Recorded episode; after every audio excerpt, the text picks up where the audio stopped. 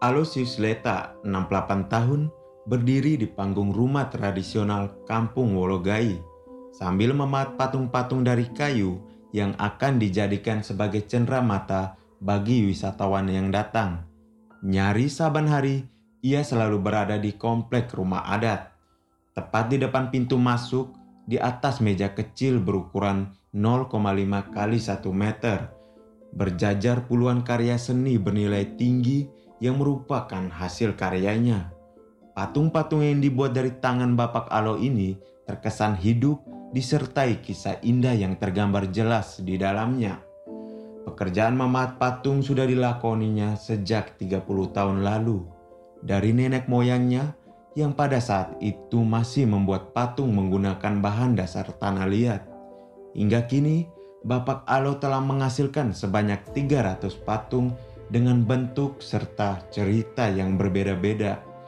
Bahkan wisata luar negeri pun rela mengeluarkan uang dengan jumlah fantastik demi satu buah patung karya Bapak Alo. Salah satu uh, leluhur saya zaman dulu, mereka uh, buat daripada tanah-tanah liat, mereka genggam kuat-kuat dan mereka berkasih bentuk itu uh, serupa manusia. Nah dari sejak itu saya mulai bercoba-coba dengan kayu. Nah, setelah uji coba dengan kayu ternyata bisa. Dan sampai hari ini saya tingkatkan terus. Dan ini fakta buktinya ada di depan. Dari dulu sampai hari ini kurang lebih 300 unit. Kurang lebih 300 unit. Banyak orang-orang mancanegara bahkan domestik yang ambil. Salah satu ke uh, eh, mancanegara, salah satu ke Spanyol kemudian ke Spanyol juga ke Israel, kemudian ke Italia, kemudian ke Norway itu yang saya saya tetap ingatkan dan uh, itu ada dokumentasi semua.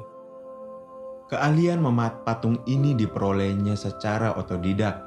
Patung tersebut sebisa mungkin diukirnya hingga terlihat persis seperti aslinya, dengan tujuan agar warisan serta tradisi nenek moyang di kampung tersebut tetap dilestarikan. Hanya tiga jenis kayu yang digunakan untuk membuat patung tersebut. Salah satunya kayu nangka. Proses pembuatannya pun tidak mudah, dibutuhkan kesabaran serta ketelitian. Karena jika ada salah satu bagian yang salah diukir, maka patung tersebut tidak akan bisa digunakan lagi atau dengan kata lain harus dikerjakan ulang. Ini uh, ada ciri khas hidupnya, ada ciri khas hidupnya kemudian dan mereka tuh punya uh, sistem sebagai suku atau keluarga itu ada terdapat di sini. Kita contoh satu seperti yang ini. Ini suku bapak sendiri, seperti yang ini satu suku bapak sendiri ya suku Sokoria. Karena Sokoria itu ini ciri khas manusia zaman dahulu seperti ini. Kemudian terdapat juga suku-suku lain. Jadi semua uh, mereka ini saya angkat ke permukaan untuk mengetahui ke generasi ke generasi. Jangan sampai kemudian itu uh, tenggelam atau lupa. Maka dengan ini, dengan kemampuan saya, kebolehan saya, saya buat sedemikian rupa sehingga masih melihat serupa yang mereka lalu pada waktu itu dari zaman dulu. Ya, banyak ide yang saya, saya lihat, yang saya pikirkan, yang saya bayangkan banyak ide sehingga saya tampilkan ini ber, bermacam-macam, ya bermacam-macam bentuk dan bermacam-macam ide. Dapat sendiri, dapat sendiri tidak pernah orang orang memberi pelajaran. Tidak pernah juga saya ikut uh, pelatihan. Tidak juga saya ikut uh, dengan pendidikan secara uh, formal. Jadi semata-mata hanya kemampuan saya sendiri atas meluri pikiran saya sendiri. Karena pemahat ini sangat uh, rumit sangat uh, risiko. Kalau salah sedikit salah terus. Jadi kerjanya selalu berhati-hati tekun sabar itu perlu lain pasangan campuran tanah semen. Oh, kalau kurang kita tempel saja tapi ini kalau kayu salah sedikit salah terus. Rusak terus. Maka karyanya harus butuh tenang. Paling pertama butuh tenang. Nah, konsentrasi penuh. Tidak boleh cabang banyak nah, pikiran-pikiran bermacam-macam jangan. Sehingga tercapai hasil uh, sampai hari ini ini nampak hasil Pemahatan patung hanya dilakukan oleh orang-orang tertentu saja yang memiliki keahlian serta pengetahuan tentang adat dan tradisi Endelio. Salah satunya Bapak Alo. Dikatakannya bahkan hingga saat ini tidak ada warga desa khususnya anak muda yang mau belajar memahat patung. Padahal besar harapan Bapak Alo agar seni patung ini bisa diwariskan kepada generasi-generasi berikutnya.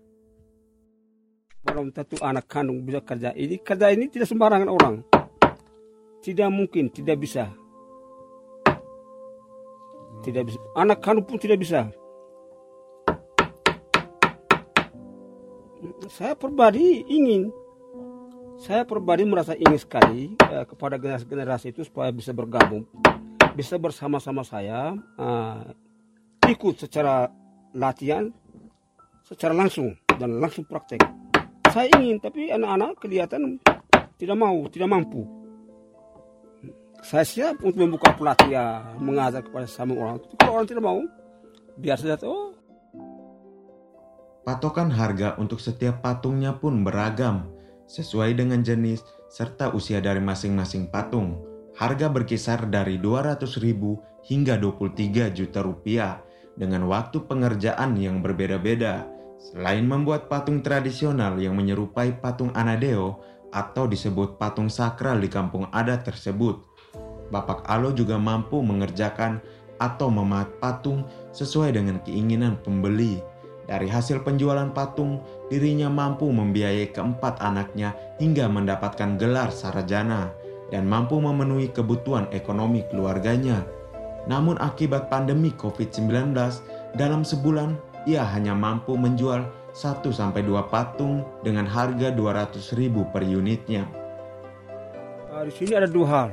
Nah, ada orang uh, mau beli langsung secara secara penasarannya sendiri, kemudian orang itu datang suruh saya pat. Yang pat yang diminta ini harus bentuk orangnya, serupainya. Ya maka saya sudah banyak kali orang datang suruh saya kerja patung buat serupai serupai orang para sesuai dengan permintaan. Sudah banyak. Tergantung ukuran, ya tergantung ukuran kemudian usia. Itu berkisar sampai dengan 23 juta. 23 juta, 6 juta, 5 juta. Itu harga yang yang sudah ter, yang yang sudah tinggi sekali sampai 23 juta. Sebelum corona luar biasa pemasukan pendapatan keluarga saya luar biasa. Satu bulan itu paling di bawah itu 5 juta satu bulan, paling di bawah. Tapi setelah corona merajalela ya kelihatan nol. Paling-paling kalau ada rezeki betul kan tamu hanya domestik. Ada kalanya orang mengasih ya, kesian dengan punya kerja. Tapi kelihatan mereka sampai nggak belinya tuh seperti paksaan toh. Hmm, tapi saya tetap tenang tabah karena belum ada waktu untuk uh, orang datang beli. Tapi kalau dengan corona ini setelah eh setelah corona dengan domestik ini tetap juga mereka ambil. Tapi tidak banyak dengan harga-harga di bawah. Eh, harga-harganya biasa. Paling di bawah satu juta tiga ratus empat ratus. Nah, jadi cukup lumayan. Hanya tidak sejauh uh, belum corona.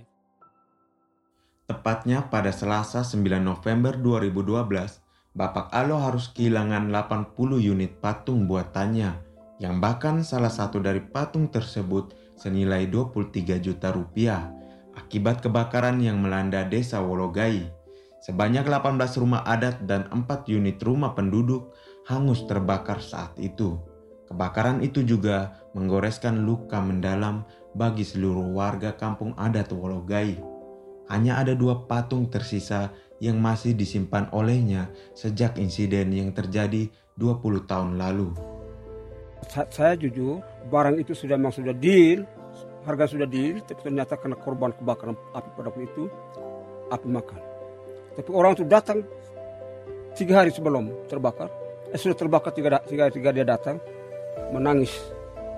Menangis mau mau, mau menyawa mau putus, putus uh, nafas dan menangis.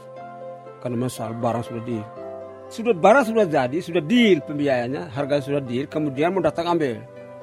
Tapi selang satu minggu kemudian api makan 2012 kemarin itu orang dari Norwegia Mr. Uh, Stein namanya Mr. Stein itu guru besar guru besar guru dosen terbang yang mengajarnya di UGM tapi kalau yang 2 juta 3 juta itu biasa bapak jual sampai dengan 6 juta Karya patung Bapak Aloysius Leta yang berharga itu mampu menembus beberapa negara di Eropa. Mereka rata-rata tertarik karena keaslian serta cerita di dalamnya yang berkaitan dengan tradisi masyarakat Endelio. Terdapat sebuah harapan besar dari Bapak Alo, yakni di kemudian hari semua karyanya semakin dikenal. Sehingga wisatawan tidak hanya mengenal Wologai dengan pesona kampung adat serta ritual sakralnya, melainkan termaksud di dalamnya berupa karya-karya seni khas suku Leo Flores.